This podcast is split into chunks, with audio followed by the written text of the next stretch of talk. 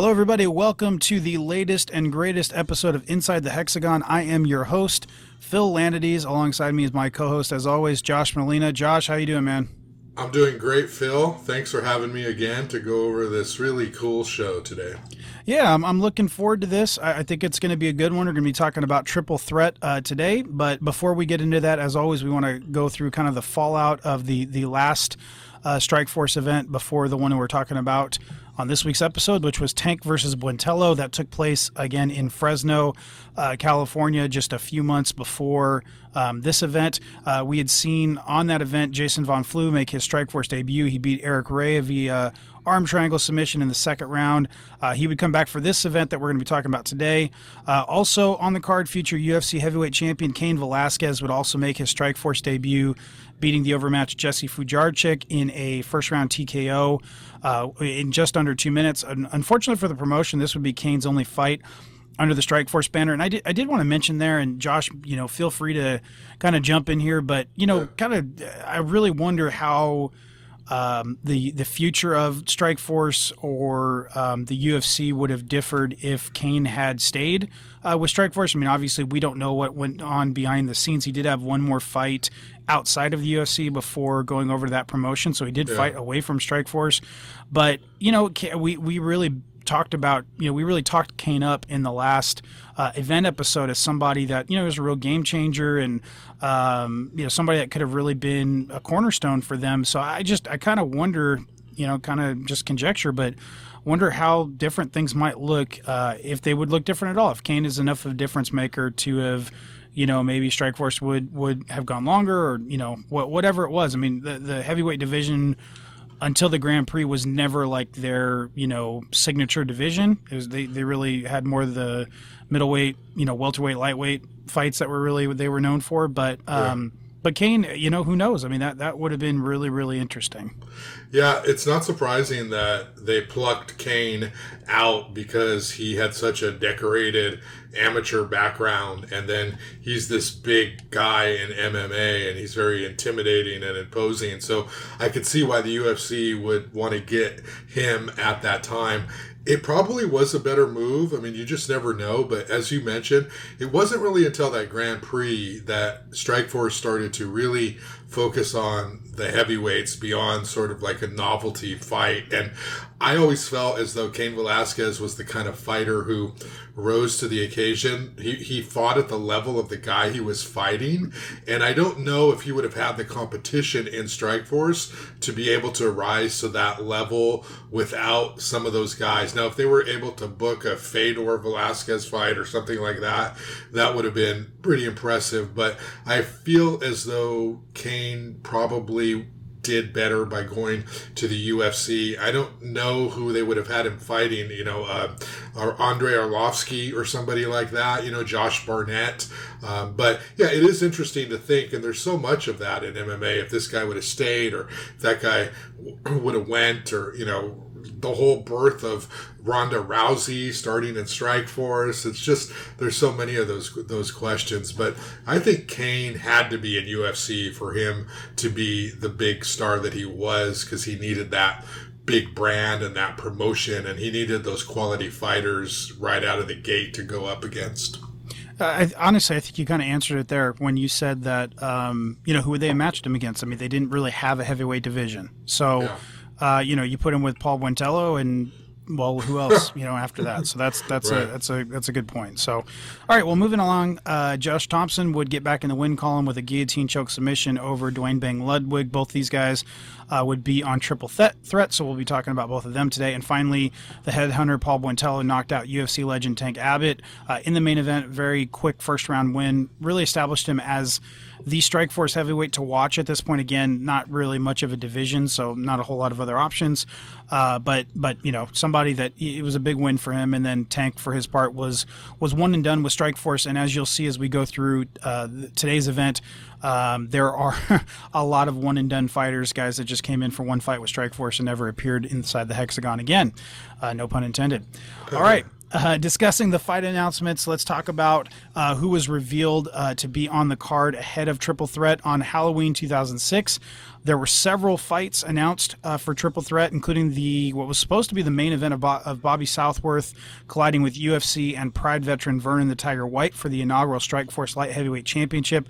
Uh, in the press release announcement, Southworth's time on The Ultimate Fighter was spotlighted, uh, trying to obviously trying to capitalize on his notoriety from the show, uh, where he really made a name for himself as, as a bit of a bully, uh, especially with with Chris Leben. Um, not not yeah, I mean, uh, regardless of how you felt about him, he he definitely made his mark uh, on the Ultimate Fighter. Yeah, we didn't really talk about this last time we talked about Bobby Southworth, but on The Ultimate Fighter, he has this sort of legendary episode where he's trying to cut weight in order to make a fight. And it's a really compelling vision, uh, visual for what fighters have to go through. Obviously, fighters have to cut weight all the time and people are familiar with that process in the sense of they know that it's tough and it's it's brutal. It can be really awful. But this one was dramatized on the reality show, so he got a lot of attention. That show was you know kind of their breakthrough uh, season for the for the UFC, or that show really really helped launch them. And so this really captured. Southworth had to cut something like 22 pounds in 24 hours and that is just brutal. So there's images of Josh Koscheck, Chuck Liddell, basically dragging him into the sauna. Liddell laying on the door, not letting him out. And it's kind of sad and it sort of makes you think about the whole weight cutting issue in MMA because this guy, I mean, he looked like he was going to die. I mean, he was so out of it. And you can find this probably in a million places, um, you know, uh, in the Ultimate Fighter archives and uh, on YouTube, of course. But I mean, he, he's just, he's done. He's sweating. He's trying to lose weight. Many times he wants to quit. But he's sort of like a guy who really brought that weight cutting issue out. And then, of course, what happened, he, well, actually, before that, they went to uh, his opponent, Lodune Sincaid, and asked hey, do you want to spot this guy at four pounds? They didn't think he was going to be able to cut the four pounds at the very end in the last couple hours. And he said, no, they wouldn't do that for us. So it was back to the sauna for Southworth and he, he, he weighed in and he, he made weight. I think he was like one pound, uh, over, which is totally allowable.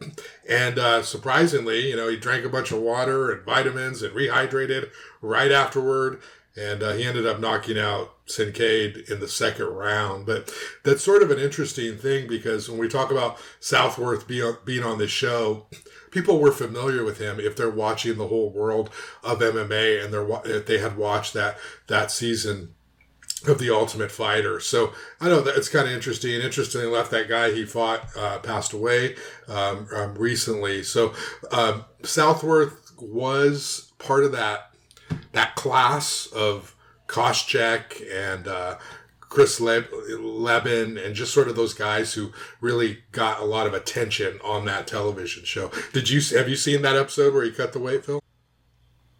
Yeah, actually, I did watch this episode. This was one of the few seasons of The Ultimate Fighter that I actually watched uh, in its entirety. Um, it was really enjoyable season and lots of ups and downs. Southworth was definitely not one of my favorite guys. Um, and, and, you know, reality TV is edited in a certain way to, you know, make heroes and villains because that's what we like and that's what we're used to. Um, we actually, we're having Bobby on the show next week. Uh, and we're going to discuss his time on the Ultimate Fighter, and uh, we, you know, we touch on his weight cut and all that stuff. But regardless of how you feel about Bobby, I mean, just you know, and a lot of credit due to Koscheck and, and Liddell, and you know, I mean, you got to give them a lot of credit too because they made him stay in there. But 22 pounds in 24 hours is is pretty insane, and you got to give it to him for you know for sticking with it, and especially being he's 34 or 35 when they're filming this. I mean, he's not a kid. So Oh wow, yeah. Yeah, so pretty pretty tough. Um, all right, let's jump back into to the Strikeforce fight that we're going to discuss here. So Vernon White, uh, longtime MMA veteran, he'd fought in both the UFC and Pride, as we'd mentioned, uh, an early training partner of Ken Shamrock at the Lions Den, which was at one point one of the the preeminent uh, MMA gyms out there. Uh, the Tiger had fought a lot of tough guys in his career, including current New Japan Pro Wrestling star Minoru Suzuki. Uh, I don't know if fans, if you you got to be a pretty hardcore fan to know who Suzuki is, but if you follow New Japan rest or uh, Japan wrestling at all, you know who this is, and he is insane. Um, so it's kind of a kind of a, a, a big deal. Uh, also, he's still, Mas- he's still going Sorry? too. He's still yeah. Oh yeah, too, yeah. He's he's one of their top stars. So I Yeah. mean, he's he's got to be near fifty, but he's one of their one of their top guys, and and just as crazy as as ever. Uh, Masakatsu Funaki was another uh, multi-time opponent of his. Bas Rutten, Frank Shamrock, Pedro Rizzo, uh, Kazushi Sakuraba, one of my favorites of all time, Jeremy Horn, uh, and Chuck Liddell. Uh, and, and the press release really kind of played up a potential feud between the two, linking White to Ken Shamrock, of course, and Southworth to Frank Shamrock, uh, who Frank had been a part of uh, American Kickboxing Academy, uh, and, and so you know South that's where Southworth had started the their Brazilian Jiu Jitsu program there. So you know, kind of playing up those two, and uh, you know this was a feud at that time between Ken and Frank, um, you know, adopted brothers and, and all that. But uh, but yeah, they were trying to kind of play up the local ties and uh, trying to, uh, to to make a, a a big deal out of that in order to sell tickets. It's interesting that I mean you mentioned Frank Shamrock. So it just made me sort of think about how he was such a big part of that first show, and now we've seen Cung Le fight with this show a couple of times. Uh, Josh Thompson. We saw Gilbert Melendez one time, and Frank is has not fought yet again. And around this time, there's talk about him going and fighting uh, for um, Elite XC and fighting Renzo Gracie. And of course, that was that that um, terrible fight. I think where he got disqualified. in. but Yeah, the I- I- repeated knees to the head on the ground, if, if I remember correctly.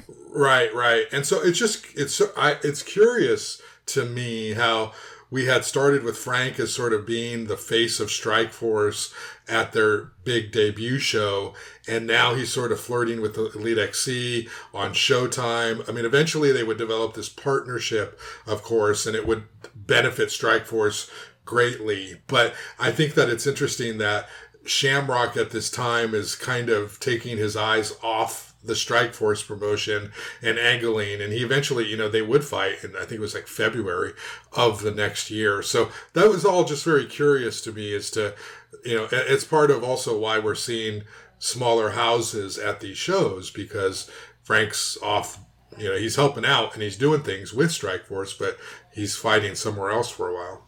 Yeah, that's a that's a good point. Uh, you know, obviously don't know the terms of Frank's contract, but you know, uh, it's not shocking to me because um, you know, Elite probably came to him and offered him a lot of money, and and Coker's always been very fighter friendly, so I'm not I'm really not shocked by that. He's never had an issue sharing and all that. So, um, that- but at the same time, it, it is you know surprising that that he'd let him go to a national promotion uh, and, and go off there. So, interesting point.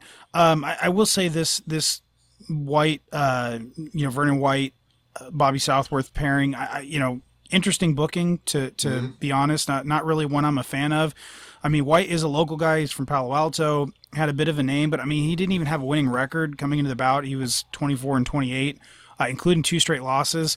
Southworth Southworth was coming off the nightmare of the, the cage door coming open during his last bout uh, at, uh, at you know at Revenge, which is covered in the archives, and, and a you know a loss in the UFC before that. Not exactly two guys that I would pick at that time to vie for my first light heavyweight title, especially when you know you've got Chuck Liddell over in the UFC as their weight class you know standard bearer um, for for you know light heavyweight division, and, and you're saying my guy is either Vernon White, who had already been beaten by Liddell pretty badly, or you know Bobby Southworth. I mean, just it, I, it's this is where I do question um, the booking sometimes as, as far as you know Coker's matchmaking, and and there's a couple other kind of head scratchers on this card that we'll, we'll we'll get to, but but yeah, just not a big fan of of this this pairing here, and especially if it's supposed to be the main event.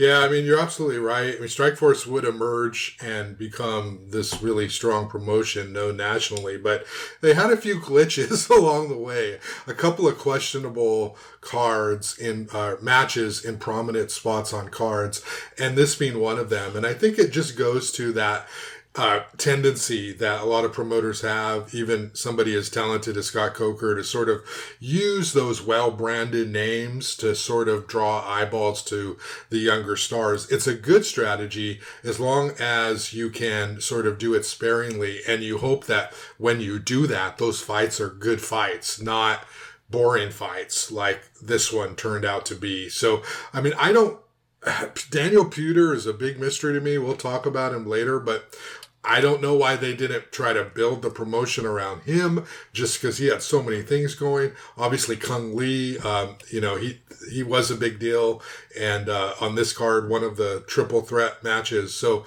um, you know, they kind of hit it off there. Josh Thompson was not as he didn't possess that knockout boom power that some of the other guys did, but I mean, they had guys to play with, and I think they just probably clinged a little bit to these guys with the UFC name a little too much at times. Yeah, def- definitely some misses, and, and of course we're gonna you know we're gonna point those out as we go. Yeah. Um, also announced uh, in this press release uh, were appearances from Cung Le, Gilbert Melendez, Josh the Punk, Punk Thompson, and Daniel Puder, three of which you just mentioned. Yeah. Um, on November fourth, uh, Jason Von Flue was revealed as Cung's opponent for Triple Threat.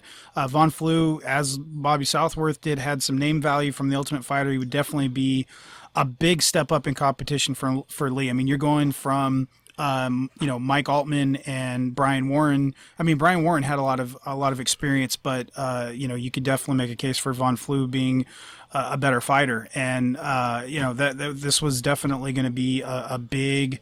a big opportunity for Cung Le and, and with a lot of risk attached to it. Uh, then 10 days later, on November 14th, Tony the Freak Fryklund was announced as the opponent uh, for Duane Bang Ludwig. This would be uh, Ludwig's MMA debut at 170 pounds. Uh, and well, not you know, obviously not his MMA debut, you know, as far as his first fight, but his first fight at 170 pounds. Yeah. Uh, and he remarked in a press release that he was feeling really good and confident. Uh, Fryklund was a Boston native. He was formerly a part of Pat Miletich's team, which included reigning UFC champs Matt Hughes and Tim Sylvia at the time. He was a four-time UFC vet, and he had a pretty busy 2006, going four and one in five bouts, uh, with his only loss coming to future UFC middleweight kingpin Anderson Silva. Uh, interestingly, Fryklund would actually fight three days after this announcement was made, which is kind of a callback to Clay Guida uh, with the Shamrock versus Gracie card, where he was announced as having a certain record and then actually lost after the announcement was was made. Same situation here. Uh, Thomas Wildman Denny uh, beat uh, Fryklund in a, a regional California bout, so kind of kind of interesting there. And I'll also mention with uh, with Fryklund, uh, I remember one of his UFC fights, and in, in particularly fought a guy named Ivan Salaverry, uh, who, if I remember right, had very interesting tattoo of like eagles wings on his side for some reason. I think it was on his back for some reason that, that sticks out in my mind. But uh, actually got Fryklund in a body lock, like a triangle body lock, where uh, Fryklund was on his stomach and and Salaverry had his leg underneath him and then triangled his his midsection, and uh, Fryklund hurt his back and actually tapped out, which I've never seen before and have never seen since, which was wow. which was really interesting for what you know. Just it sticks out in my mind because it's just such a unique submission. Mm-hmm. Um, and but anyways, I digress. Back back to the uh, the press release. It also announced that Fryklund's addition to the card. Um, on top of that, Josh Thompson would be taking on 23 year old Nam Phan, uh, and that he also, in addition, Eugene Jackson would return to Strikeforce and be taking on Ronald the Machine Gun Jhun uh, in a, a, rematch of a previous bout, which we will we will discuss shortly. All right, and then just uh, th- just three days before the event, it was announced that Gina Carano would be taking on Elaina Maxwell in the first ever uh, women's bout in Strikeforce, and, and, this would actually be a rematch of a previous K1 kickboxing bout which Carano won via unanimous decision. Uh, that was that was actually Maxwell's only loss in kickboxing at that point. She was 17 and one in that sport, while Carano was 12 two and one. Uh, Carano definitely being pushed as a star here, uh, but but Maxwell was also getting some attention. She was a, a protege of Cung Le. She was transitioning full time uh, to N- MMA, and then I also learned I did not know this before, but Carano is the daughter of Glenn Carano, who is a former backup quarterback for the Dallas Cowboys. Uh, he played seven years, uh, 36 games with America's team, and you know, again, didn't really know that before. But both fighters were getting, you know, getting some attention here, and, and this was obviously going to be a big deal. It's one of the cool things about Strikeforce and its history is that Strikeforce and Scott Coker put women's MMA on display long before Dana White ever did. And if you can recall, there's plenty of interviews out there where Dana White says, we will never have women's MMA. Just, Absolutely, one hundred percent against it. One hundred percent. And, and um, Gina Carano, you know, debuts, and it's it's a big deal, and for a lot of reasons. You know, she was at the time, of course, nobody saw Ronda Rousey coming, but at the time, she was supposed to be that that big crossover star what Ronda would eventually become. Uh, but Carano deserves her place, and we'll talk about that more. Uh, certainly, you know, down the road, she had that amazing fight with uh, with Cyborg, but she deserves her place as somebody who knocked down doors and helped make uh, people pay attention to women's MMA in a way that they never would have had it been, um, you know, any number of other, um, you know, great athletes who, who compete. And she was able to turn those heads. She had sort of those movie star looks and, uh, she had the fact that she, she had a professional athlete um, connection, obviously, um, that helped her. She was well trained in Muay Thai and she was, uh, you know, she was a talented talented fighter. Uh, so I think people, when they think about women's MMA, they think about Ronda Rousey, but you got to look back. You know, she was sort of the superstar Billy Graham before Ronda became the Hulk Hogan. I mean, Hulk Hogan took superstars gimmick and made it, you know, into what it was in this national thing.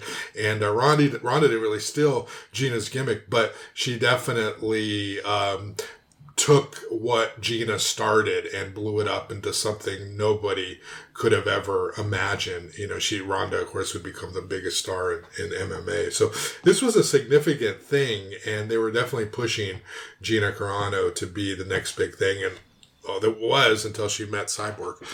yeah, you know, you make some really good points there. I mean, if you're going to say, you know, who's kind of the Mount Rushmore, not necessarily for all the fights they won, but just for their influence, you know, as far as who got women's MMA going um, mm-hmm. as a, you know, as a, a, very viable part of the business, you know, of the sport of, of MMA. Uh, you know, I think you'd have to put Gina. I think you'd have to put Cyborg. I think you have to put Ronda. Uh, you know, maybe maybe Miesha Tate. If not, you know, I mean, Amanda Nunes is is the the king now or the queen mm-hmm. now. But mm-hmm. um, yeah, it's one of those things where I I, I, you know, she always has her place in MMA history. I think that's secure, and you know, this is where it got started. And we'll we'll discuss her more um, as we as we you know move along. But yeah, this was definitely going to be a big deal. Um, also, in that press release, Gilbert Melendez is no longer being mentioned, and it appeared that he had been dropped from the card. Um, so, but it looked like it was a pretty good reason, which we'll discuss momentarily. Uh, also, 6'5", 300 pound San Jose Saber, Cats lineman Rick, Rex Richards would make his Strikeforce debut against another behemoth in 6'8", 290 pound Kyle Leviton. Uh, for those that aren't aware, the San Jose SaberCats were an arena football league team. Josh, did you ever go to an arena football league game? Were there any any teams near you? Uh, I got to well, go to a couple, and they were a lot of fun. Yeah, I never went in uh, San Jose, but I did go to uh, a couple of games in LA, and uh, they're they're so fun because they're so interactive, and you can see football on a basketball sized uh, court, and uh, it's right there in the action. And you know, a, thirty yard pass leads to a touchdown. You know, a catch and a run because it's like you know fifty yards. So um, yeah, that was re- that was really cool. I took my son a couple of times, and you know, it's just the, it was very interactive. You can catch a football, they throw footballs out there, or incomplete pass might might bounce up there for sure. I'm surprised Vince McMahon didn't try to do arena XFL because he could have probably did great. Because you know, if you get twenty thousand people into a big NFL stadium, you put that in arena football league, you know, you're sold out. yeah, that's that's a good point. Yeah. Um, also, uh, in late November, Cung Le gave an interview to MMA Weekly that had some, some pretty interesting nuggets in it. Uh, during the interview, he said that he'd been shooting a new movie and that the uh, felt like he'd probably upset the director because he'd refused to go back to Russia to finish filming because he needed to prep for for his fight with uh, with Jason Von Flue. Not usually something you hear from a lot of a lot of MMA fighters. Yeah, well, Cung Le was definitely focused on fighting. I mean, he was somebody who did not get distracting it's too bad. Um, if I were a Hollywood producer and I had been familiar with Cung Le, I'd have figured out a way to sign that guy to like a series of big time mainstream movies because he had action star written all over him. He fought sort of like a, um, a movie style uh, kickboxer, but he did it for real. And uh, that was something that they could have capitalized on. Of course, he had a good career and he still does some acting. He had that, he was Marshall Law in that Tekken film, uh, but he never quite broke through. And I remember when I interviewed him thinking, my goodness, this guy has got Hollywood written all over him because he's kind of the total package. He could have done that. But I also remember it was 2008 when I talked to him before the Frank Shamrock fight. He's a big family man. I mean, he, he definitely wanted to put his family first.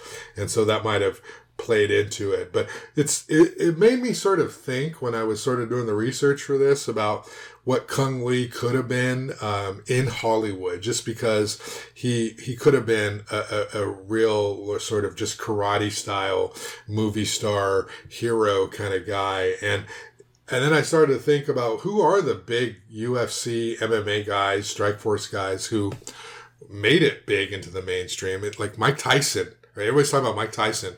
57 and he's going to go out there and box Roy Jones Jr. in a fight that I definitely do not want to see.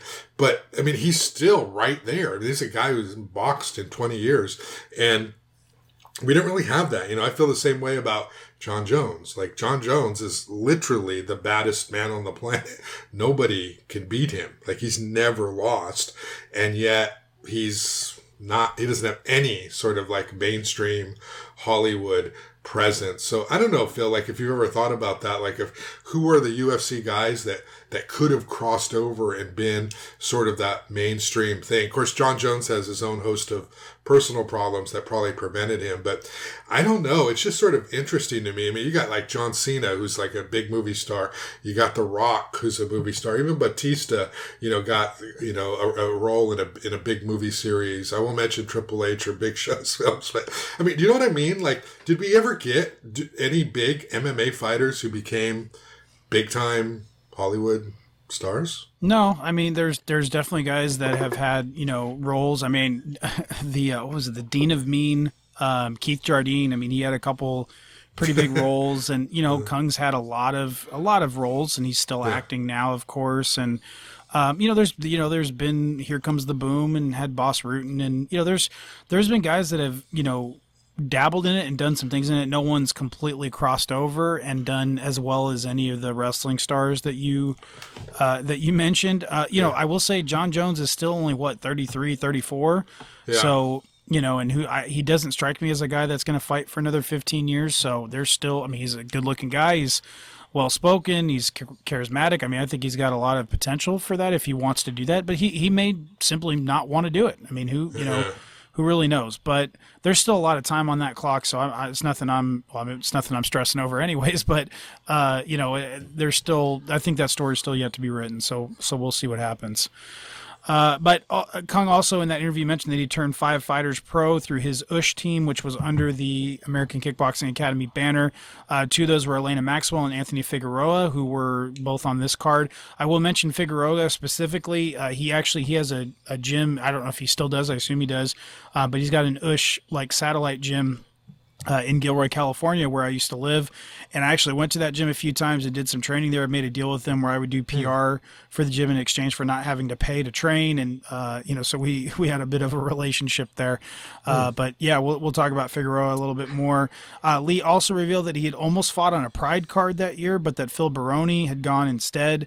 Uh, and then lastly, I never realized this, or if I did, I forgot about it, but Josh Koscheck and Mike Swick were actually two of Cung's students uh, cool. at this time, which I, I, was not aware of. So yeah. interesting, uh, interesting crossover there.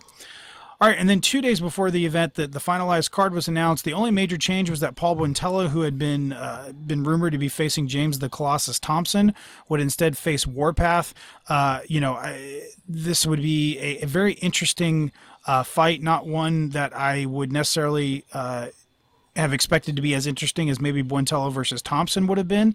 Uh, I don't know if that rings a that name rings a bell, but Thompson was known yeah. for very very intimidating look, um, very big muscular guy. He had some some fights in Pride Fighting Championships. In fact, uh, instead of uh, fighting Buentello at, on this bout, he would end up uh, beating former Olympic gold medalist Hidehiko Yoshida via TKO due to punches at Pride Shockwave 2006 uh, uh, on New Year's Eve, which is just a few weeks after this this fight, which we're going to talk about that card in just a minute. Uh, Thompson would eventually go on to lose to Kimbo Slice in Elite XC in 2008 in a fight where Thompson's cauliflower ear burst open during the fight. One of the absolute most disgusting things that I think you'll ever see in MMA. Do you do you remember that? oh man, that, that was really bad. Um, that was on CBS or Showtime. Mm-hmm. I, I, don't remember if yep. it was. It was one of those two networks. I want to say it was CBS because it was because yeah. it was Kimbo. I want to say it was CBS, but it was a big big deal. Yeah, no, I remember that. It must have been CBS because Kimbo was like a huge television star um, at that time. But you know, that was disgusting. That was gross, especially on um, Thompson's head and face. Uh, but um, I, I mean, I was just gonna, you know, that was definitely gross. Although my worst MMA memory is Masvidal knocking out Ben Askren. Oh, I don't know if I'll, I don't I don't know if I'll ever get over that because I, I, mean I, I, was let it go. I, I, so wanted Ben Askren to just you know run the UFC and he just had to eat it. But anyway, I'm over it. I'm over okay. All right. Um, I will note before we uh, before we let it rest with Thompson, he actually was supposed to get a rematch. Scott Coker announced that uh, in Bellator there would be a rematch between Slice and uh, and Thompson uh, in 2016, but sadly Kimbo died unexpectedly the month before the event was supposed to happen. Uh, Thompson would end his career in 2017 with, with, some big wins on his resume. He beat Dan the Beast Severn, uh, Yoshida, Don Frye, former World's Strongest Man Marius Pudzianowski, and current WWE star Bobby Lashley. Uh, well. So, that's because Lashley didn't have Lio Rush at his. Oh side. yeah, I'm, I'm, or I'm or sure Lana for that matter. Yeah, or Lana. Yeah, or MVP. Or yeah, yeah. No. Anyways, all right. So as we like as we do on these uh, these episodes, we want to look at the UFC and Pride events that were going on around this time. Take a look at the world of MMA. Uh, five days after Triple Threat a triple threat would take place on December 13th. UFC Fight Night Sanchez versus Riggs uh, took over the MCAS Miramar near uh, San Diego, California. This was the first UFC event to take place on a military base, uh, and as you would uh, expect, the majority of the audience was made up of U.S. Marines that were stationed there. Definitely some some very notable names on the card. Uh, Alan Belcher knocked out future Strikeforce fighter George Santiago with a third round head kick. Uh, the Irish hand grenade, which is one of my all time favorite nicknames in MMA. Uh, mm-hmm. Marcus Davis beat Mr. International Shonie Carter via unanimous decision. Josh Koscheck beat Jeff Joslin via decision, and Diego Sanchez took out future Strikeforce competitor Joe Riggs with a KO from knee, a knee and punches. Uh, and the event drew an overall 1.3 rating for Spike wow. TV. Mm-hmm. Uh, and then a few weeks after Triple Threat, the aforementioned Shockwave event took place for Pride. It was headlined by a future, uh, I'm sorry, by a title bout between future Strikeforce fighter Fedor Emelianenko, uh, one of my all-time favorite fighters, if not my all-time favorite, uh, and Mark Hunt. Uh, the New Year's Eve event was a huge, huge success. Almost 49,000 people in attendance at the Saitama Super Arena uh, in Japan. Can and I stop? That, let me. Sorry, I don't mean sure. to interrupt you, but sure. I did not know Fedor was one of your favorite fighters of all time. Oh yeah, because because he's definitely one of my favorite fighters of all time too, and could be my favorite. But I have to ask you, his his losses. Which one hurt you the most? Oh, definitely the Werdum one because I was there. Uh, okay. I was I was uh, I was in the media section and I was you. I mean, man, I was. I mean, it was like almost like being on, like feeling honored to uh, to be able to watch this legend fight live. You know, in San Jose. I mean, I was so unbelievably unbelievably excited for that. And I'm trying to pretend that I'm a journalist and try to be, you know, mm-hmm. uh, try to be neutral. And and it just when when I remember the feeling, and we'll you know we'll obviously discuss that card more in in the future, but I remember the feeling of when uh, Werdum got that locked in, and I'm just like, you know, look, Fedor doesn't lose, you know, like he doesn't yeah. lose, so he's gonna get out of this.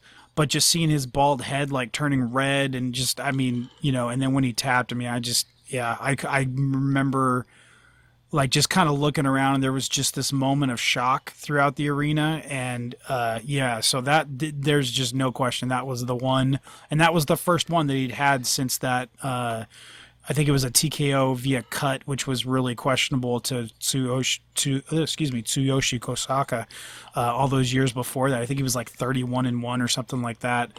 And uh, yeah, that was that was heartbreaking for me. That was that was a really tough one. So yeah. Yeah, that that tap out was it felt like you had just seen your like girlfriend kissing someone else like it, it had that that like sinking gut feeling in you like everything just escaped your body when he tapped out. Like it was so shocking, and, and, and, it was so. I was depressed the rest of the night, and I was in the build. I was in the building that night too. I mean, it was just oh. like, yeah. I mean, it was that crowd was silent. They could not believe it. But um, I think the Dan Henderson knockout really pissed me. Yeah, off. that was that was pretty brutal too. Yeah, sorry. I, I, anyway. none of his none of his fight none of his losses have made me feel good. So yeah. okay. uh, but anyway, so this was not a loss, uh, which we'll, we'll talk about uh, on on the card. Future Strikeforce competitor Shinya Aoki uh, submitted Joachim Hansen via Gogoplata. Uh, Shogun Rua got a decision win over Kazuhiro Nakamura. Takanori Gomi, another one of my favorite fighters to watch, uh, mm-hmm. TKO'd Mits- Mitsuhiro Ishida. Minotauro Nogueira beat another future Strikeforce fighter, Josh Barnett. And Fedor submitted Hunt uh, in defense of his Pride Heavyweight Championship. Uh, interesting to note, Mirko Cro Cop was actually supposed to take on Fedor in a rematch of, of one of one of my favorite fights ever, Cro Cop versus Fedor. Um, they were supposed to rematch in the main event as Cro Cop had won that year's Absolute Grand Prix tournament, uh, but he was injured, unable to compete. So Barnett, um, Josh Barnett was actually mentioned as a potential opponent, but it ended up being Mark Hunt instead. Uh, it's also worth noting that Strikeforce lightweight champion Gilbert Melendez beat Japanese legend Tatsuya Kawajiri on this card, which you know seems to explain to me um, why he did not compete at Triple Threat. That that you know he had gotten this offer to go to Japan, or uh, you know we know that Scott Coker had a relationship with uh, the uh, the the Pride executives, and so maybe they requested uh, that they get. Uh, you know, Melendez on the card. Melendez had fought in Shooto in Japan, so maybe they wanted him for this. But that seems to seems to explain it. But I, I guess I could be wrong on that. I mean, it, it's it probably makes sense. I know I was looking up what happened with Melendez and MMA News. Um, Loretta Hunt actually wrote a story saying that he had re-aggravated an elbow injury uh, that um, put him out of this fight. So I don't know. It might have been one of those things like they do in wrestling. You know, they he, he, he you have an injury, Gilbert. Um, you know, and, and, maybe he did have an injury, and it's like, why should I push through and fight when I got a chance to maybe make more money on this other show? You know, in a month, a month or so. So, who knows what it was? Yeah. But, um, yeah. All right. Well, we're uh, we're getting up on forty minutes in, and we haven't even gotten to the card yet. So. Uh, let's. Well, let's, Phil, Phil, stop talking about wrestling. Let's I know. Yeah, it's me. Yeah, it's all my fault. um, no, we keep going down all these very interesting side trails. Yeah. Uh, all right, so Strikeforce Triple Threat would take place at San Jose's HP Pavilion on December 8th, 2006. It drew 8,701 fans. Uh, a good showing and, and double what they did at Revenge in Fresno, but but still a far cry uh, from the 18,265 that the promotion drew for the, the initial Shamrock versus Gracie event. Yeah, I don't know why. Um, I mean, eight thousand is a good good crowd. Oh, um, no doubt, know, no doubt. I don't know. You know, eighteen thousand was they were sort of, um, you know, sort of spoiled with that first show. It, maybe they had a couple of bad matches on this card. I don't know, but um, you know, they would never get back to that original house. So uh, yeah, I guess you got to stop looking at. I, at some point we're gonna have to stop mentioning that card because it's just you know, the, yeah, they never got back to that number. Uh, but I could only find one video. Or we we both looked, and we mm-hmm. could only find video of one of these fights, and that was the the fight between Gina Carano and Elaina Maxwell. Uh, thankfully, Ricardo Mendoza, a longtime MMA reporter who was with MMA Weekly at the time, uh, appeared to be at the event uh, and covered it. And was I was able to find his live results article. Otherwise, we would have just been going off of you know records going in and out of the fights, and then what the the actual results were. So we'll be using that for the uh, the action recaps. All right, so looking at the undercard, uh, we had Raul Castillo. He TKO'd Andrew Montanez uh, via punches at 210 of the first round in a middleweight bout. Uh, coming into the fight, Castillo was 1 0, while Montanez, a nicknamed Strong Island, uh, was 2 and 5. I guess you can uh, give a little call out to uh, Matt Cardona, the former. Um, oh, man, what was his name in WWE? I totally blanked. Zack Ryder. There we go. Oh, okay. Yeah. Because he's from Long Island, and I've heard some Strong Island mentioned with him too. Uh, it should be pointed out that Montanez, while having a, a very subpar record at, at, again only two and five, he was on a two-fight win streak coming into this. Uh, as far as the the, the fight, uh, Castillo got the fight to the ground pretty quickly. Uses jiu-jitsu to get Montanez in position to eat strikes, getting the TKO uh, when Montanez, Montanez was was unable to intelligently defend himself, uh, and the ref stops it. Castillo would go on to fight a couple more times in tri- Strikeforce, so we'll discuss him a bit more in the future. Meanwhile, in a what is a uh, kind of sets the tone for this card. He was one and done with Strikeforce. There's again a lot of those guys uh, on this this uh, this card that only fought once for the promotion. Uh, he would go on to retire in 2010 uh, with a 9 9 13 and one record. Uh, his most notable opponents were Dan Lauzon and current rising UFC star Calvin Kattar. Uh, Montañez would lose to both of them. Hmm. All right, in the next bout, we had Anthony Antdog Figueroa. Uh, he got a unanimous decision win over David Barrios in a 130 pound bout. Uh, the aforementioned Figueroa was 1 0 coming into this scrap, while Barrios was 0 1. Here's the irony they each only had one pro fight, and it was against each other. that's, that's right. These two had actually fought the previous month with Ant Antdog getting the win uh, in that fight. As for the fight itself, this one, it was an action packed bout. Both fighters had their moments. Figueroa landed a couple of unintentional groin strikes, unfortunately, uh, but Barrios was able to recover. He was the fresher fighter at the start of the third round, uh, but Figueroa endured and got the unanimous decision nod there. Uh, so he'd go up 2 0 on his opponent. Uh, Figueroa would actually fight five more times for Strike, Strikeforce, so you'll hear his name uh, a few, at least a few more times on the podcast. Uh, Barrios, like Andrew Montañez, would only compete this one time in Strikeforce, and he would retire in 2015 with a 5 and 7 record. All right, in the next bout, we had Scott Graham get the nod via the unanimous decision over Drew Diamond Uh, I'm, I'm, I'm going to say Diamond Leg. I don't know if that's the, it's D I M A N L I G. I don't know if, how to pronounce that exactly, but I'm going to, I'm going to go with Diamond Leg. Mm-hmm. Uh, it was a 195 pound catch weight bout. Graham is a name that you you might recognize, as we've mentioned him a couple times on this show. He had fought in the very first Strikeforce MMA bout back at Shamrock versus Gracie. Not just the first event, but he was in the very first fight. Mm. Uh, Graham had been busy in 2006. He'd lost to future UFC vet Jared Hamman at Revenge, uh, which put his record at two and one coming into this show. Drew Dimanlig was three and one as he entered the cage at Triple Threat. Uh, so the fight for the fight itself, back and forth uh, affair with again both fighters having their moments. Graham got a big slam in the second round, while Dimanlig got a, a good takedown in the third. Uh, in the end, Graham got a, uh, a unanimous decision with all three judges scoring it all three rounds for him. Uh, this would be it for Graham, not only in Strikeforce, but in MMA as well. Uh, the man would, would go on to, he would, the man that would win the first ever Strikeforce MMA bout would end his career at three and one. Uh, and for Dimanlig, this would be the start of a career ending slide for him. He would lose two more fights in 2007 before retiring with a three and four record. All right, David Smith TKO'd the Hellraiser Sean Bassett with punches at 136 of the third round in a lightweight bout. Uh, David Smith was 1 0 heading into the contest, while Bassett was 0 2, having lost to Chris Amarante at Strikeforce Revenge via armbar. Uh, it was a, an exciting first round. Both fighters dropped the other with punches. Uh, both got a little more cautious at the beginning of round two, but Smith hurt Bassett once again with strikes. Bassett rebounded with, with a takedown and some ground and pound, and possibly evening things up heading into the third and final round. But it wouldn't matter as Smith landed a big punch that knocked Bassett down in the final frame, pouring it on before the ref stopped uh, the fight, saving a bloodied Bassett from further carnage.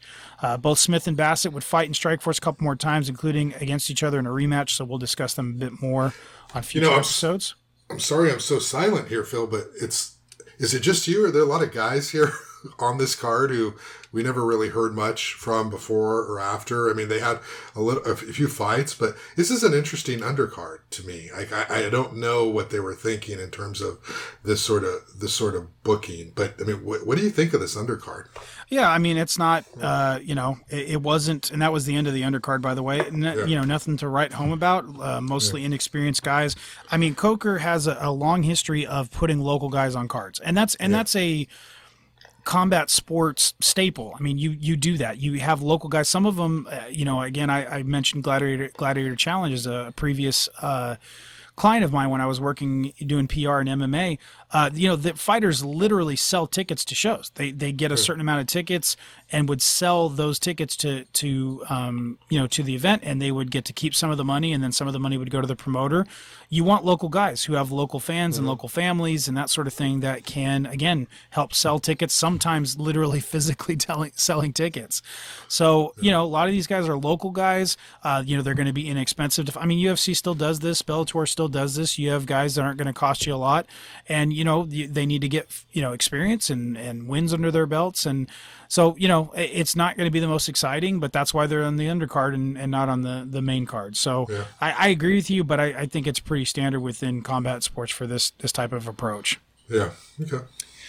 All right, so now with that, we can jump into the main card. Uh, in the the first fight of the main card, we saw Rex Richards submit Kyle Leventon with a key lock at 202 of the first round in a heavyweight bout. Uh, as we mentioned earlier, uh, Rex was a uh, a, a very large man. He played football for the Arena Football League San Jose SaberCats.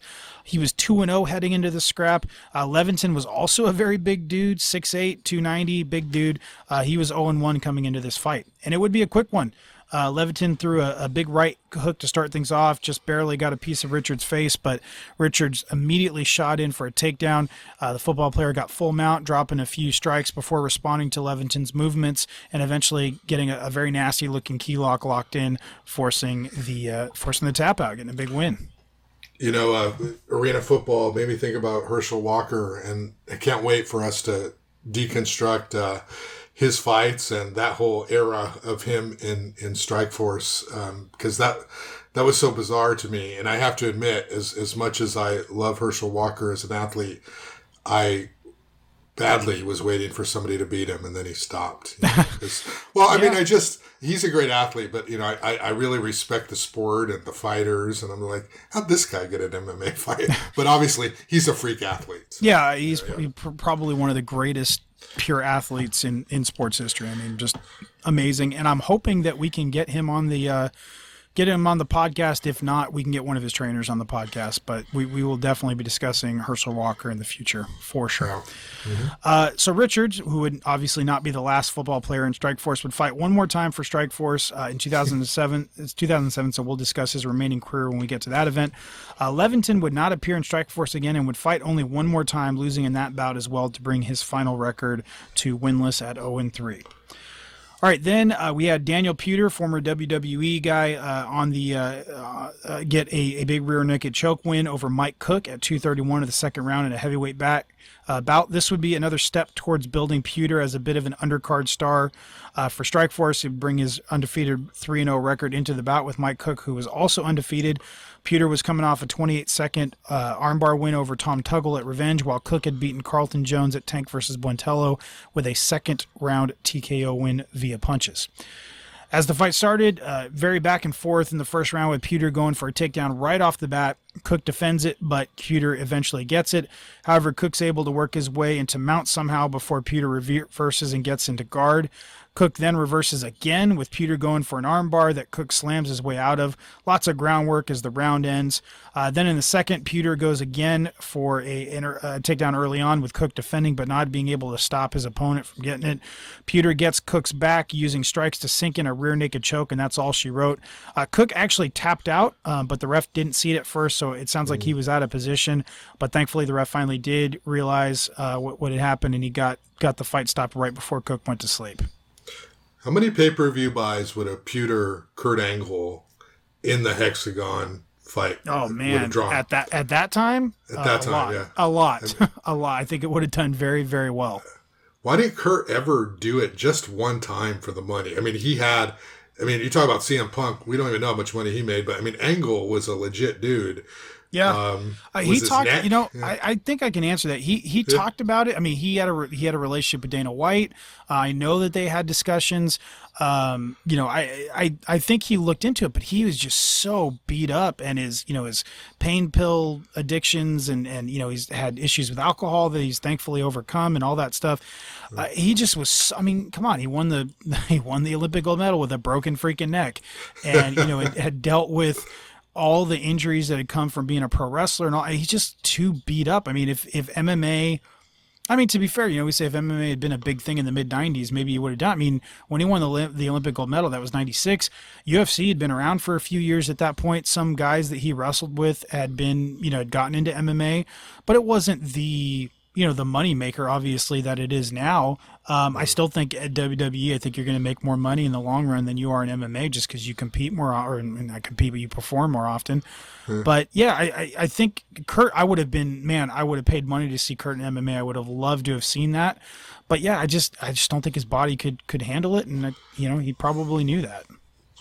I would get Angle and Puder in Saudi Arabia right now. I mean, just, just Let just it go with Saudi Arabia. No, Let no, but that's that's that's the perfect venue to get the dream matches that should have happened, you know, a long time ago. Yeah, but the um, I would the, say the, the the dream matches that are car crash, you know, can't look away, you know, matches now, like the abomination that was uh, Shawn Michaels, Triple H, and Kane and Ugh. Undertaker. But yeah, I'm sorry. I'm sorry. I, I, I'm seeing a moonsault backwards, Oh, head God. hitting the ground. Okay, but no, I, would, I didn't want to say. I looked up Puder um, a little bit, just trying to figure out what was going on with this fight, and uh, it's really odd. His Wikipedia page says six foot three, and then in parentheses, same as Brock Lesnar, which I think is just hilarious. You know, like it like- actually says same as Brock Lesnar Yes. on the Wikipedia page. Go, go look it up right now. It says Daniel Puder, six foot three, same as Brock Lesnar. So I don't know if Puder is doing his own Wikipedia page or somebody went in there and messed that up. But um, first of all, I don't think Daniel Puder six three, but maybe he is. But um, I just think it's funny. He's a big boy. He's a Yeah. big boy. He very well could be,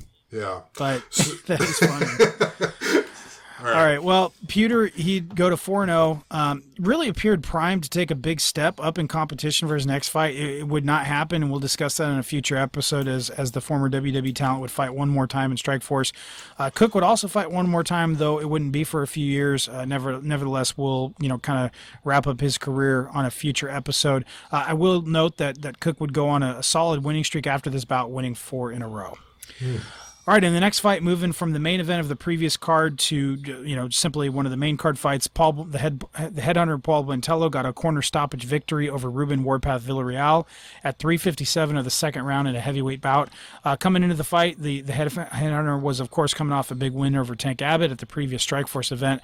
Uh, despite his UFC title fight loss to Andrei Arlovski, Buentello had won eight of his last nine fights, so he was definitely on an upward trend, uh, and he would be taking on a, a the epitome, the the walking definition of a journeyman uh, in Warpath Villarreal. Uh, the Native American had made his MMA debut in 2003 been a very and very active and busy fighter. Uh, in fact in 2004 he fought nine times. Seriously. Oh nine Wow. times. Yeah. Uh, 2006 had also been almost as busy with Warfa- War- warpath fighting eight times. Uh, so he, he was actually coming off a, a win against nasty Wade Hamilton just a couple weeks before this bout with Buentello. Uh, and, and Villarreal, I mean, he, you know, not not the greatest fighter, but he had some really fought some really big names, including Dan Severn, Travis Wiuff, Ricco Rodriguez, former UFC champion, uh, Bigfoot Silva, Don Frye, and Bas Rutten. And and while he'd gone winless against all of them, uh, he did get a draw against against the Predator Don Frye. So we'll mention that. Uh, and also we've mentioned Warpath before because he was actually scheduled to fight uh, Cabbage Correira at Tank versus Bunt- Buntello, but that fell through when Cabbage got injured. Cabbage, one of your favorite fighters. Yeah, one of my one of my favorites for his style, not for you know his character or you know that sort of thing. But, Yeah. uh, anyway, so in the first round, the headhunter lived up to his nickname. He landed some really solid punches to Warpath's dome, uh, though they didn't seem to phase the big Native American. Regardless, Buentello was was was landing and and he was you know scoring some points there. Uh, so you know, nice job on his part. Uh, in the second round, the uh, the crowd got started to get a little bit restless as the two heavyweights didn't really engage much early on, but that would change, and Buentello would land a nice flurry of stri- strikes, uh, really really pouring it on before referee Herb Dean stepped in to stop the fight. Uh, it, it appeared that it was a corner stoppage though, um, because. Uh, it was I, I don't know if the, they threw in the towel or whatever, but that's how it's officially recorded. Maybe Herb Dean missed a towel being thrown in or them yelling to stop the fight. But but anyways, it ended things late uh, in the second round with Buentello getting his hand raised. Uh, Buentello would fight twice more in Strikeforce, including against Alistair Overeem for the promotion's heavyweight belt. So we'll discuss him more uh, at length down the line. As with several others on this card, as we've mentioned, Warpath uh, would only fight uh, once in Strikeforce. He would fight a multitude of times after this event, ending his career in 2013 with a 22, 28, and 3 record. Uh, he did get big wins over Don Frye. He did eventually beat him, and he beat Tank Abbott after this bout. Uh, and ironically, he would actually fight Mike Cook, the guy uh, that fought in the, the match right before this. He would actually fight him three times after this card uh, and lost two of them. So, uh, you know, interesting, interesting how you see fighters uh, pa- uh, cross paths with others. I mentioned that he beat Tank Abbott. There's actually a picture of Tank backing him up, cornering uh, Warpath in a in a fight. So kind of kind of interesting how you how you see all that go down. Wow. All right, in the next round, uh, the next fight, Eugene Jackson submitted Ronald the Machine Gun Jhun at 201 of the first round. Quick fight. Uh, it was about for the vacant Strikeforce U.S. middleweight title, which we're going to discuss in just just a second. Uh, I mentioned this earlier, but these two had actually locked up before back in 2008 at a Super Bowl Super Brawl event in Hawaii. Uh, it was Jhun's first fight. Jackson would get the submission win via forearm choke. I don't even really know what that looks like. Uh, you don't see or hear about a lot of those uh, in MMA, but uh, regardless, fast forward to Triple Threat, and both these competitors were a lot more experienced with each having fought in the UFC.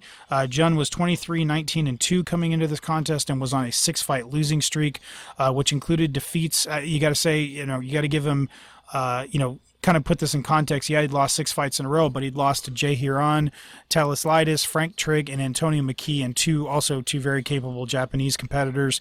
Uh, Jackson, for his part, was coming off a TKO win over Mike Seal at Shamrock versus Gracie. I have to say, I'm I'm not going to say anything about Super Brawl, even though that was the name of the event in Hawaii, and maybe maybe the forearm chokes just like a Randy Orton choke. Yeah, you know, I, it's, a, it's a sign, just a headlock, maybe. You know, I, I don't know. I will mention though, Super Brawl was it was a very important promotion. That you know, a lot of guys, BJ Penn, uh, Anderson Silva, I believe. I mean, there was a lot of guys that fought in Hawaii uh, for that. I believe for that promotion, and there's there's a lot of footage out there. But there there was some very important fighters that came through uh, came through Super Brawl. So don't, I'm just, I'm just no, I'm just doing my Super Bowl WCW paper. Oh yeah, well that's a different that's a different story. That's all. Yeah. I'm just saying, you know.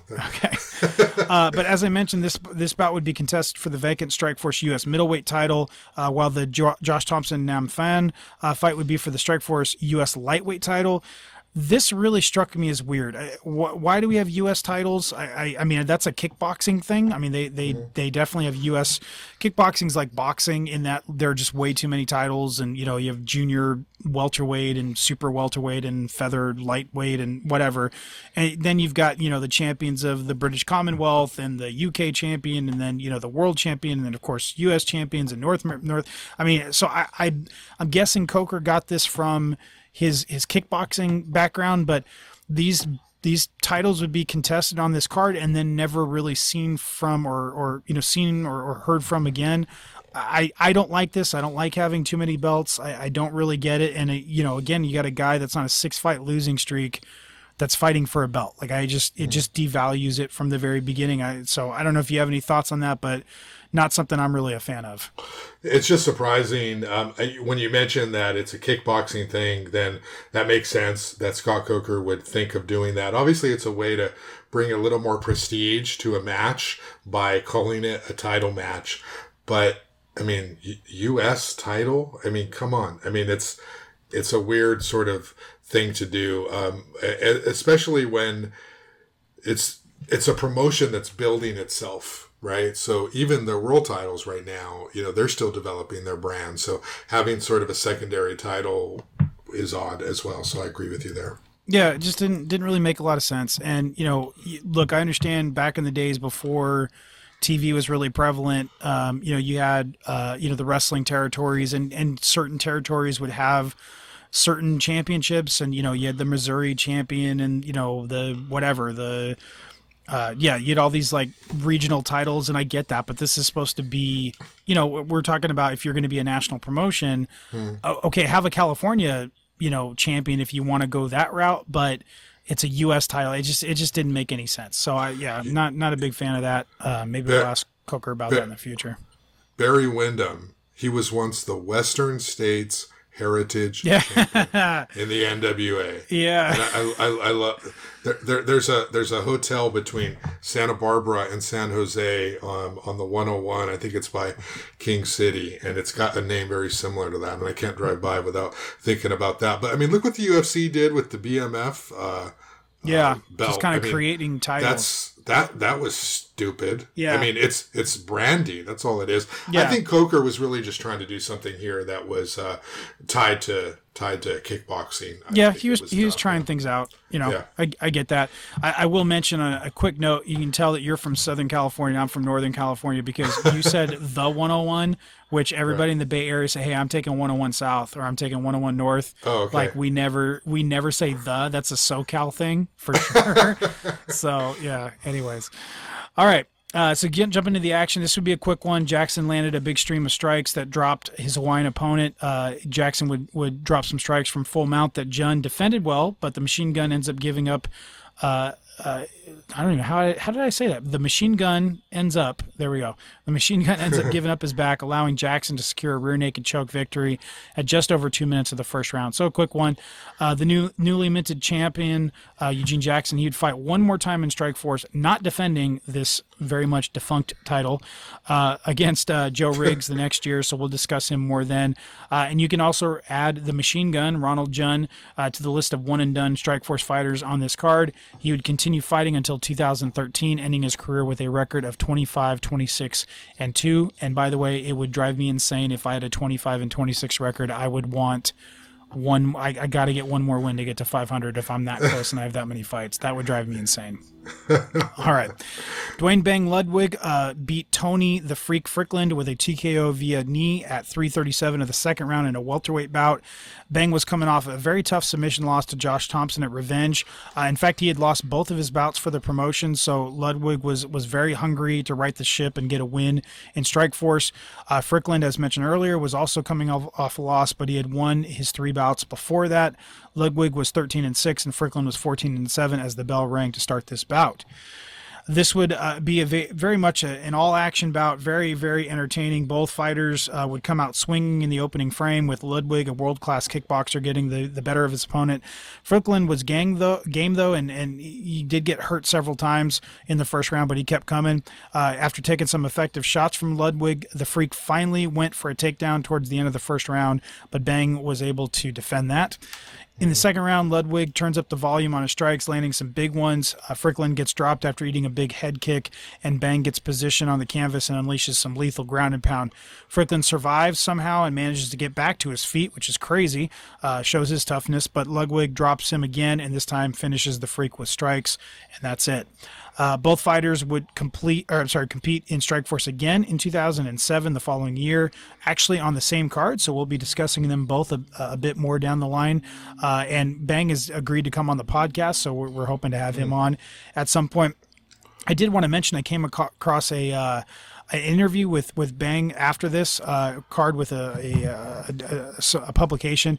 I said he made a point of saying how great he felt at 170 pounds, not having to cut very much weight, uh, and he was really really happy to get some redemption in a Strikeforce cage. I'm sure this being uh, you know, it's Christmas time. It's a couple weeks before Christmas. I'm sure it made for a really happy holiday season at the uh, mm-hmm. Uh, the Ludwig household. All right, so we get into the uh, the light heavyweight title fight: Bobby Southworth versus Vernon the Tiger White. Uh, Southworth gets the nod via unanimous decision in a five round fight for that title. It's worth mentioning as we head into this bout that Southworth was officially six and four. Uh, you got to remember the Ultimate Fighter shows; uh, those the bouts that take place on the show itself during the reality series um, are not counted as official fights; they're counted as exhibition fights, so yeah. they don't count uh, according to Southworth's record. So he was six and four while White was 24, 28, and 2. So obviously a massive difference in experience levels. I, I gotta wonder if the CSAC had you know considered that as part of the, their licensing in this bout. Although, as we mentioned, Frank Shamrock um, took on the phantom 14 and 0 record of, of Cesar Gracie on the first event, so maybe the CSAC didn't care that much. Uh, regardless, as mentioned earlier, Southworth was coming off the unfortunate no contest bout with James the Sandman Irvin, uh, while White had lost two straight, including one to Lyoto Machida on the same card that Warpath Villarreal had lost to, to Bas Rutten. Uh, but this bout would it would go a full five rounds. Uh, the first round saw Southworth get a takedown. not much really to it. The crowd got restless towards the end of the first five minutes. Uh, in round two, we saw an uptick in action with Southworth again getting the better of his more experienced opponent. Uh, in the third, Southworth does land a good punch, but again, he's not really able to do much with it. He's controlling the fight, though, especially on the ground more boos in the fourth and fifth round as Southworth gets mm-hmm. takedowns but isn't able to capitalize on them. And that's pretty much how the fight went. Not not exactly a barn burner. So, you know, Coker took a risk in booking these guys for this fight, and and you know it didn't really seem to pay off. Um, the big news coming out of the bout is that Strikeforce has its first ever light heavyweight champion in Bobby Southworth. Uh, he would not compete again for the promotion for nine months, though he would fight four more times inside the hexagon. Uh, you'll hear more, as I mentioned, from Bobby next week, as we will he will be the uh, the interview subject on that episode, which I'm looking forward to that. Uh, White, for his part, would compete six more times in MMA, going two and four, though never again in Strikeforce. He would retire in 2010 with a 26, 33, and two record.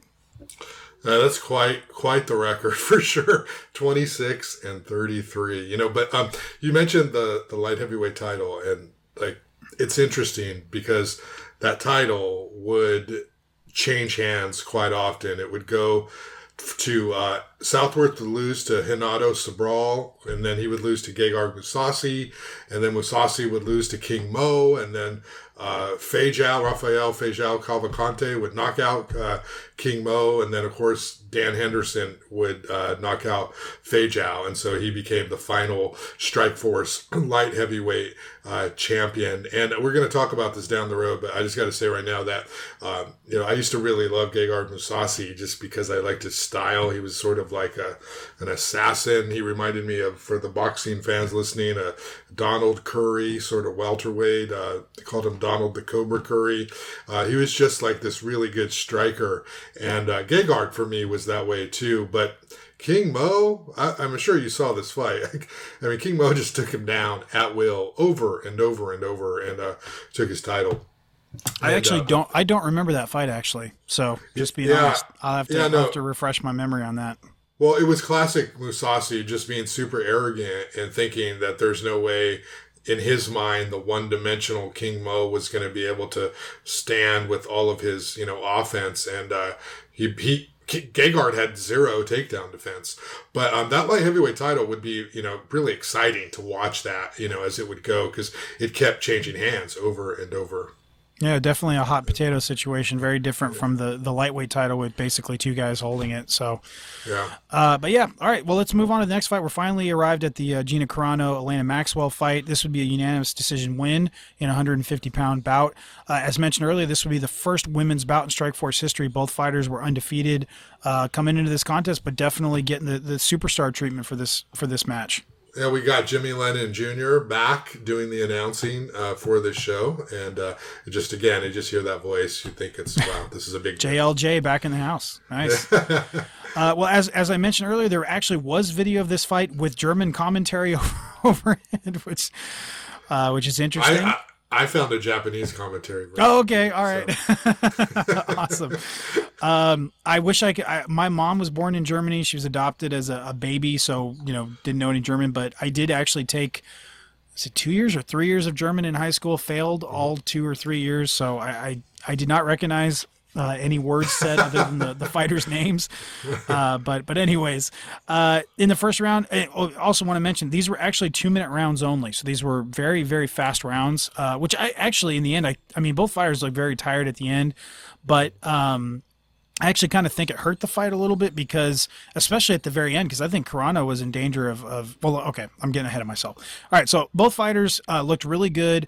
Uh, Carano was really the aggressor, especially in the first round. Neither fighter landed anything significant, uh, but Maxwell did get a takedown towards the end of the round, but Carano was able to reverse position and get in, in Maxwell's half guard, but but definitely a good opening opening uh, frame for this bout. Yeah, it was a lot of uh, Carano stalking uh, for much of the fight, at least in the first round. Stalking, trying to kick, trying to punch, following her. She was clearly the aggressor. I mean, you could tell just based on confidence that she she had the edge going on early in this fight. Yeah, for sure. And you could you just I don't know if it was confidence or what or just talent level, but yeah. yeah. Uh, in the second round, Maxwell gets a takedown early on, which once again Carano was able to reverse and get top position. Maxwell's able to tie Carano up for the most part, so Carano doesn't uh, do a lot of damage. But she once she jumps out of guard, she does land some kicks, uh, and, and, you know definitely a round one by Carano. Uh, towards the end of the round, both women got to let their hands go a little bit. Definitely an exciting round. Uh, in the third and final uh, frame, Carano landed a good right hand early on, uh, then got a nice trip takedown. Maxwell went for a triangle. This was definitely the, the sequence of the fight. Maxwell uh, goes for this triangle from underneath, and then she uses it to roll kind of under and reverse position and ends up in top mount with Carano's head and arm like stuck between her legs in the in the triangle position, and she starts landing some some shots. Uh, yeah. But Carano's able to escape. But it was a really cool sequence. I really enjoyed that. Uh, Carano's able to uh, escape, and then she actually gets full mount herself, and uh, the crowd is just loving the action. Over you can hear them over the uh, the German commentators. You can hear the the crowd. Uh, and then on top of it, it was also distracting because you could hear Frank Shamrock and I assume Brian Weber doing commentary, American commentary, and then these two German gentlemen had you know decided to to do their own commentary over on top of that. So uh, yeah, so it was a little, a little distracting. But I through all of that noise, I could hear the crowd uh, you know, just really, really enjoying. You know, you could see people on their feet, and it was, you know, definitely, uh, you know, not exactly a technical masterpiece, but a really, really exciting fight. Uh, in the end, Maxwell is able to avoid uh, the strikes enough to survive, and, and you know it ends with Carano still dropping bombs from Mount. Uh, as soon as the reps stopped the fight, uh, you know uh, which he you know stopped it because the final bell had gone. Uh, Carano and Maxwell immediately embrace on the canvas. They, they, you know must have realized the importance of this moment in uh, in women's MMA, and you know they definitely made the most of it. Yeah, I, I, already talked about this, but you know, Carano was rising star. Uh, she was the one being pushed, and uh, she definitely paved the way for other female fighters going ahead. Yeah. And, uh, we, you know, she didn't have, you know, Rousey had that arm bar too. Like it, it, she was just tapping girls out with that arm bar in seconds. And, uh, Carano was like a solid fighter, but she didn't really have that like explosive thing. And, um, but you know, we never really knew what would happen with her too. She stopped fighting after the cyborg fight because she had definitely a bunch of movie options as well. Yep. So, and she's still doing just, very, very well for herself. Yeah, you know, and I remember. Uh, do you remember this? Like a few years ago. Um, well, I should say not a few years ago, but there was a moment where they announced that Gina Carano was going to fight again. Yep. And then it just disappeared. Like it just yeah. I, I want to say it was 2014 or 15. Okay. I want to say it yeah. was a, a, few years ago, but yeah, I do remember that because I, you know, I was there for uh, for Cyborg uh, Carano. I was there that. I don't. Were you there for that fight? I was not. No, I, I, I, saw it on TV, but I was not. Okay, yeah, I was there. It was it was electric. It was ten days after my birthday, and it was the like almost exactly a month before I got married. And uh, mm. very very exciting fight. It was it was very exciting. It was I wanted Carano to win. Um, I think she's Greek if I remember correctly, and I'm Greek too. So I you know mm. kind of kind of pulling for her based on that. But uh, you know, this regardless. Is- Oh, sorry. I, the one thing about Gina Carano too, she wore a full shirt. Did you notice? Yes. That? Yep. Yep. Always. And I noticed that. I noticed in this fight, Maxwell had kind of like a, I don't know, like a women's tank top on kind of type yeah. thing. And I, I, remember seeing her walk to her court. I'm like, uh, I don't know if I would go that route because you know might get a different kind of show. Um, but yeah. but regardless, very entertaining fight. Both competitors acquitted themselves well, and you know, say women's MMA was on the map in the U.S. Uh, Carano, interestingly, would move to Elite XC after this fight. She did not say with mm-hmm. Strikeforce, and uh, she would win four straight fights there before returning to Strikeforce for that aforementioned Cris Cyborg uh, event, which was the first major women's main event in North American MMA history. I mean, it, you know, obviously was was huge and. Again, we'll discuss that more in depth in a future episode. Uh, Maxwell would also return to the Hexagon. She fought in Strikeforce the year after this uh, in 2007, so we'll discuss her more in the future as well. Mm-hmm. All right, Josh Thomson beat Nam Phan via uh, unanimous decision for the vacant Strikeforce U.S. Lightweight Championship. Uh, again, very questionable why we got U.S. belts going on, but but we'll just kind of let that go. Thomson was 11 and 2 coming into this fight, having just beat Duane Bang Ludwig via guillotine at Revenge in a very, very entertaining fight where Thomson definitely came out looking really good. Uh, Phan was also on a big win streak. He'd won seven straight fights. Uh, he was 12 and 2 uh, Thomson, you know, 11 and 2, 12 and 2. So, I mean, pretty much even records. Uh, and Phan was feeling really good about his chances for this fight. I, I, read an interview with him that he gave to MMA Weekly the week of the fight. He was really confident. In fact, he, he really made it sound like Thomson was being set up as a name for him to topple and get some name recognition. so, uh, you know, unfortunately for him, it didn't quite work out that way. But, uh, but yeah, this was this was going to be an exciting fight. Well, before we go into the the summary, I looked into um, a little bit of research here, and Figure Four Weekly, which is one of the newsletters under the Wrestling Observer that Dave Meltzer and Bryan Alvarez do, um, they said that Josh Thomson got suspended after this fight because he came to the cage with a T-shirt that that said Frank Glamrock is my B I T C H, um, and that the California State Athletic Commission suspended him after this show, which is interesting, huh. which might make sense as to why he didn't uh, defend that title. I don't, I don't know, but um, it, and then I looked it up. It was in Sherdog as well that this happened. Now I do remember. Frank Shamrock talking a lot of uh, smack about Josh Thomson. Um, I don't know what who started it, who did it first, but uh, definitely, Shamrock would make very uh, offensive slurs directed at Josh Thomson. And uh, I know they had a verbal feud going on, but um, yeah. So I don't know if you knew about that, but that, I, I no. I tried to look for a photo of this T-shirt. I couldn't find one. well, when we have Josh on the show, we'll we'll ask him about it. I honestly, I didn't even if I did know that they had a feud, I don't remember that. So that's that's interesting. I mean, two very different weight classes. I mean, Josh fighting at yeah. 50, 155 Shamrock could do 185, but you know would kind of go back and forth between 85 and 205. Um, although he was really more of an 85 guy for sure. But you know, you're talking two weight classes of difference here, so they're obviously not going to fight each other. Right. So, uh, which is probably why I hate those types of feuds because it's like we can't see a uh, we can't see a conclusion to it because you're not going to actually get in there and fight. It's like it's like in pro wrestling, it, like having a feud with a ref. You know what I'm saying? Like yeah. it just uh-huh. doesn't make any sense because the ref is not going to wrestle you. So why why you know why waste time on feuds that are not going to go anywhere? And that you know, so I, am just saying this top of my head. Uh, but yeah, not not really a big fan of that. But you know, we'll I delve into they, it at, at, some point. They had a personal thing. Well, yeah, I mean, obviously it's a personal thing. I mean, they're both from yeah. the area and all that stuff. Yeah. But yeah, yeah I'm, I'm surprised to hear that. I was not was definitely not aware of that. Mm-hmm. All right, well, uh, for this fight, let's get into the action. Thomson showed off his superior striking skills in the first round, landing some really solid shots before getting a takedown. Uh, the two competitors played the ground game with both exhibiting good jiu-jitsu as the as the round came to an end. Uh, in the second round, we saw Phan coming out aggressively striking, but he paid for it when the punk caught him with a straight right. Uh, Thomson goes for a guillotine, but Phan is able to escape and get back to his feet before getting Thomson's back. Thomson reverses course and gets back to his feet. More striking, uh, with Thomson getting the better of the exchanges, but Phan landing some some really solid punches of his own as the round ends. Uh, in the third round, the frenetic pace continues. Uh, both fighters were were fight were, were getting tired, uh, but regardless, Thomson lands some really solid body kicks, including one that drops Phan. The Punk gets mount, drops some big bombs at the end of the fight, which ends in a unanimous decision victory uh, for the hometown favorite. So definitely big, another big win, puts another another win on his resume. Uh, Phan would fight one more time in Strikeforce, so we'll discuss him more in the future. But I will say, you got to give it to him. Uh, he carved out a really long run in the UFC, starting with his appearance on the Ultimate Fighter season 12. Uh, mm-hmm. Outside of his his exhibition bouts on that show, he would compete in the in the UFC's octagon eight times. So very respectable uh, career.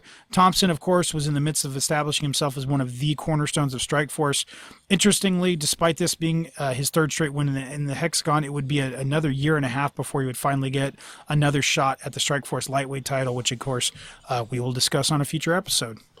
And I've said this before about Thomson, but I mean, I think he's definitely one of the most underrated lightweights of all time. Great fighter. And I finally figured out he fights fearless. Like he actually fights like, like he's just goofing off, you know, messing around with anybody who wants to take him on in the backyard. He's obviously very skilled, but he's just fearless. He just like fights like he's just natural. And I think that's what sort of made him.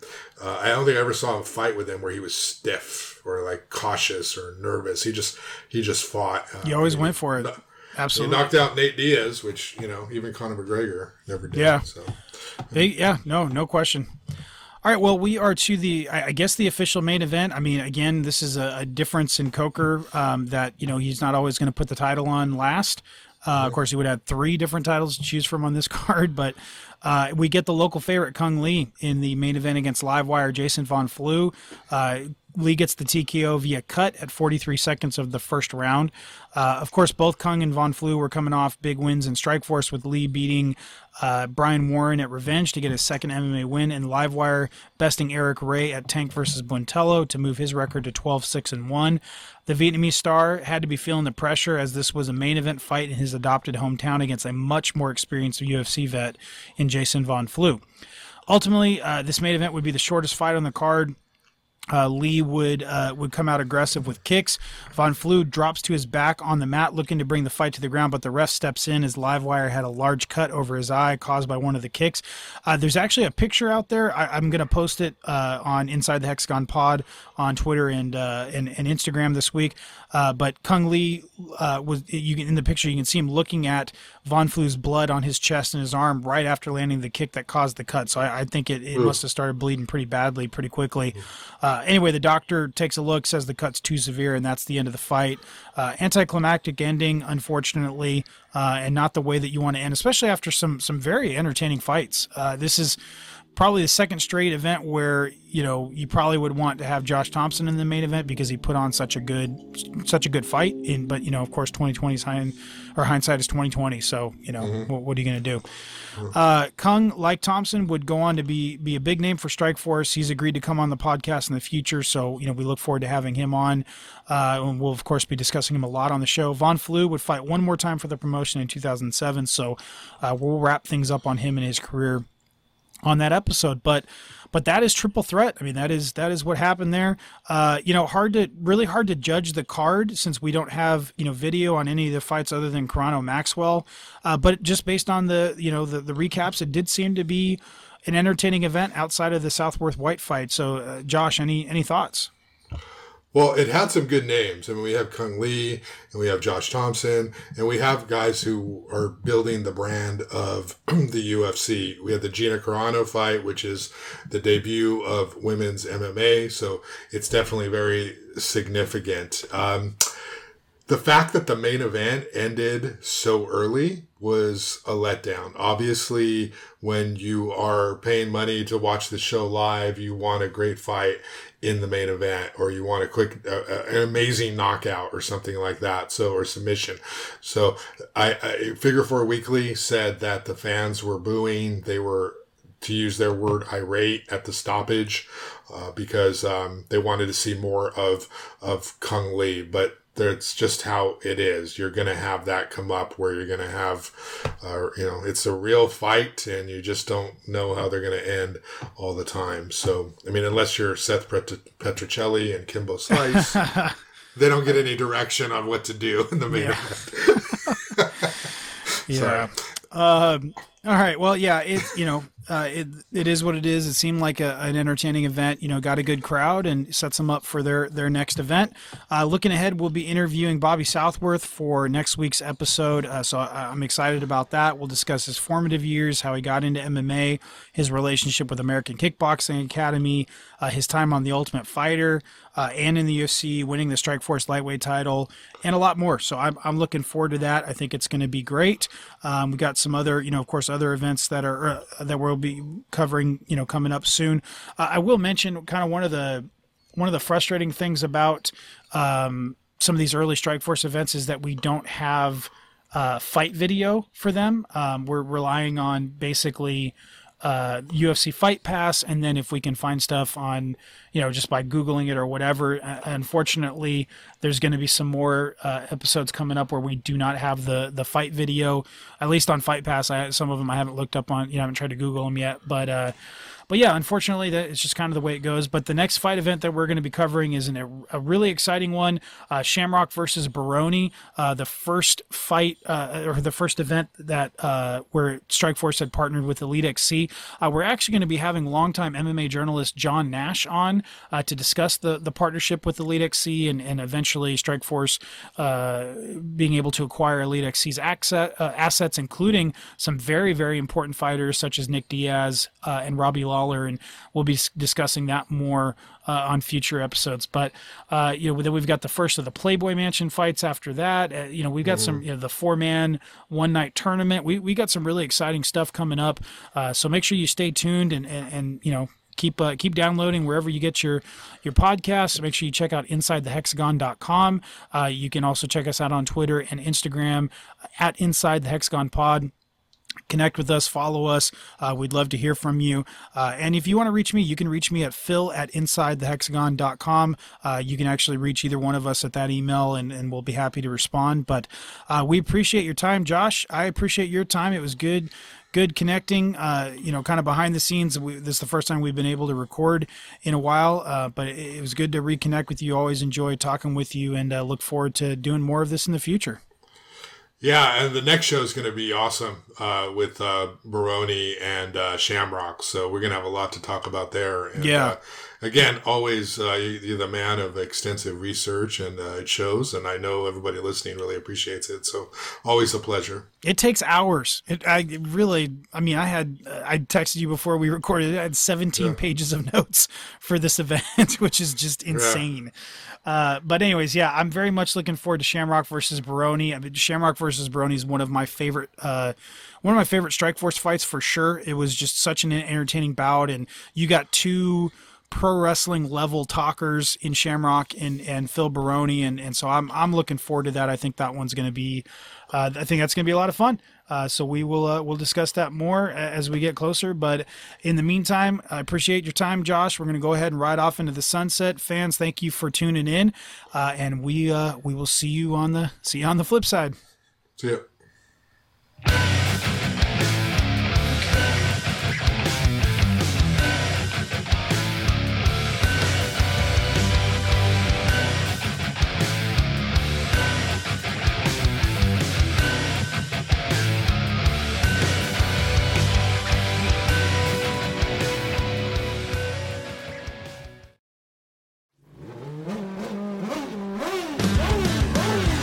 Bruce Martin, host of Pit Pass Indy. Each week, I go behind the scenes of the NTT IndyCar Series and introduce our listeners to the biggest stars of IndyCar, which features the Indianapolis 500 as its cornerstone event. The men and women that compete in IndyCar may be the bravest athletes in all of sport, as danger lurks around every corner. They are able to look danger in the eye without flinching. That is why the NTT IndyCar Series features the best racing on the planet. Join me every week as we talk to the stars of IndyCar, including the legends of the Indianapolis 500 on Pit Pass Indy from Evergreen Podcast.